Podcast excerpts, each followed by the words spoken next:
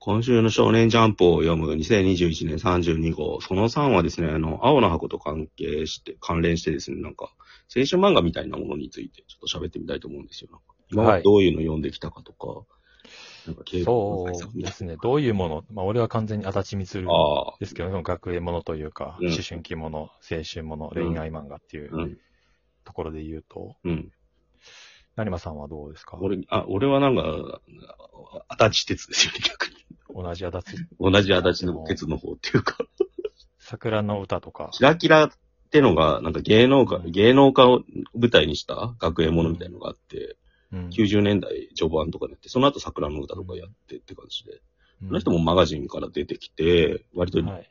当時のなんかそのリアルなものみたいのをすごく追求した人だったんですよ。うん。その後なんかお天気お姉さんとかあっちの方に行っちゃうんで、なんかまた変わバっちゃカう、んですバカ指ああ定でそしうたっけ。赤兄弟だった。バカ兄弟か。あれもあれものでした。あ、なるほどな。そう、足立鉄はね、ちょっと年上憧れありますそういや。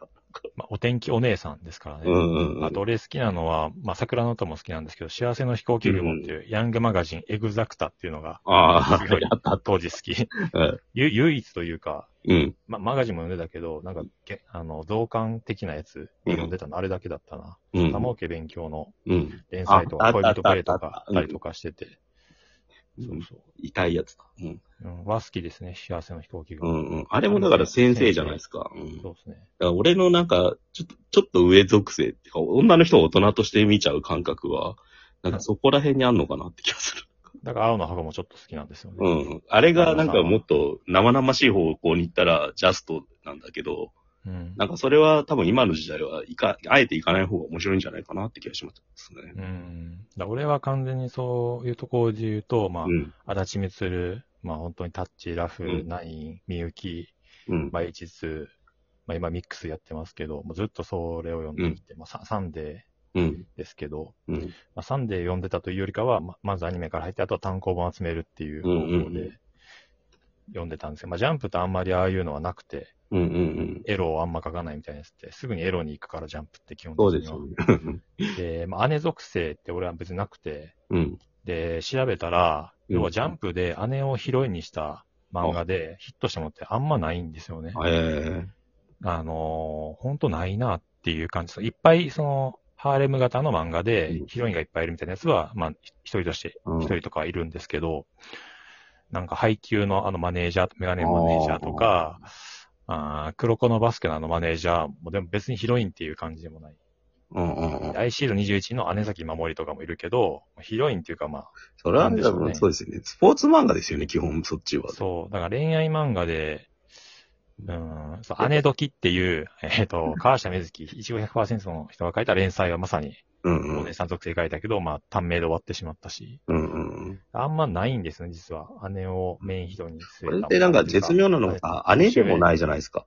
うんなんか、年上でもさ、1歳とか2歳の、ちょっとそううそう上ぐらいだからさ、微妙な距離感なんですよね。そう、まあ、だから、年上ヒロインっていうことで言うと、うん。その、メゾン一国っていうのがあるっちゃあるけど、まあ、ある別にその学校の中での話とかではないし、うんうん。そう、あんまないんですよね、実は。あえて言うと、気まぐれオレンジロードの鮎川まどかとかだと思うんだよ。そうですよこね。こら辺まで戻んないとないってことだよね。うん、実はないっていう、うんうんあるっていう人いたら教えてほしいんですけど。うん。うん。うん。そうだから不思議な漫画っていうのが多分なんか一番のいいし。 なんかだからなんか、俺は、その、さ成馬さんが言う、その、うんえっ、と、足立ですとかは、うんうんあ。とは古谷実とかの、うんうんその、思春期ものの恋愛的なものなんだけど、より、いわゆるその暗黒面というか、もう暗黒明青るい春爽漫やかな方じゃない方が、の方が好きだみたいなことを画。うん。言うじゃないですか、成馬さん。ああ、俺、基本的に俺そっちなんですよ。だから、ヤンジャンに載ってる暗い漫画が、き暗い青春漫画が、ヤンジャンじゃない、ヤンマがうん載ってるのが好きで、今だと少年のアビスって漫画が、ヤングジャンプで連載されてるんですよ。なんか、うん家並亮さんっていう、なんかそれ地方都市のへ、で暮らす、田舎から出れない高校生の男の子の閉塞感みたいのを割と、うんギャルゲー的な感じで描いてて、うんうん。この人の漫画は今すごい好きですね。なんかうんこれの前が少年サンデーで初恋ゾンビっていうすごい変わった漫画やってたんですよ。なんか初恋の思い出が幽霊みたいに浮遊してるのが見えちゃう少少年の話みたいなのをやってて、こっちはなんかコメディっぽかったんですけど、少年のアビスなんてすげえシリアスなやつやってるんですよね。多分これが、そのさっき言った、足立鉄古谷実とかの路線、うん、ちょっと前やってた半沢健吾とか、なんだろうな、浅野稲夫とかが書いてたような、暗い青春ものの、多分、一番新しい流れの一つなのかな。これとあと、あの人、押見雄三だっけはいはい。悪の花の人、はいはい。うんあの人、ふた、この人、あの人と、この人がやってるやつが多分、それの最前線なのかなって感じしますよね。ハイスコアがあると一見そう見えてるけあー感じするけど、読んだら別に爽やかですもんね。うんま あの人は不合主義的なとこうろはん。あるんですけど。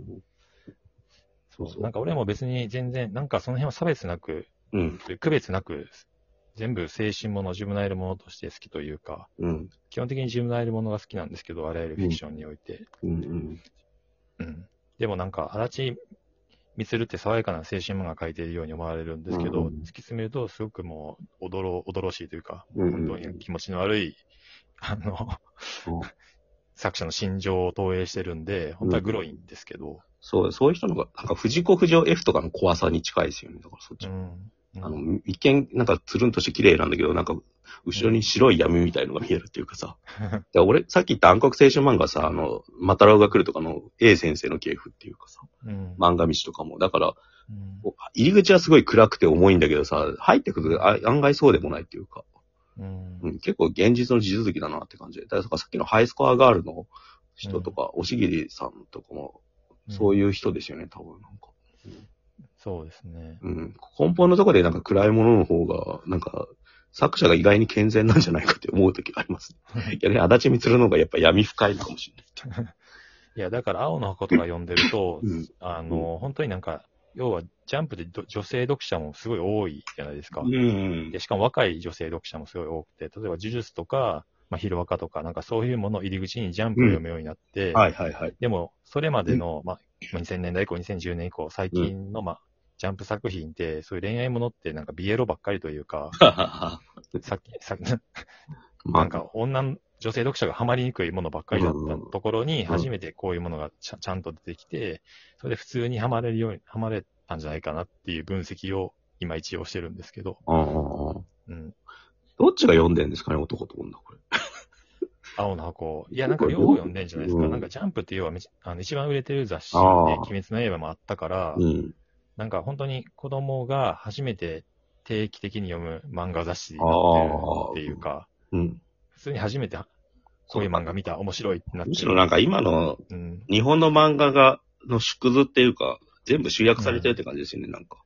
ちょっと前だったら約束のネバーランドってさ、白戦車とかのなんか、うん、少女漫画とかでやってたかもしれないしさ、なんか。うん、そういう、なんか、それこそさっき言った藤本達樹とかもアフタヌーンとかでやってたかもしれないですけど、なんか今それが全部ジャンブに来てるんですよね。だから、そうです、ね。青の箱もだから本来だったらここに来ないはずの漫画が載ってるって少女漫画誌に載ってそうですもんうね。んああと、さっき言い忘れたけどさ、なんか、絵の感じはあれですよね。あの、彼氏彼女の事情にちょっと近いのかなっていう。うん。菅田正美さん、だから漫画よりはアニメ化された方の、なんか、あ庵野監督がアニメ化したやつの、あの辺の紙の流れの書き方とかは、なんか結構通じるものがあるなって思って見てますね。うん。うん。彼かの、うん。あれ、で、ひゃキャラデザ誰でしたっけ彼かのって。平松さんじゃないのかな、確か。あれ違う。平松。あの、呪術とかやってる人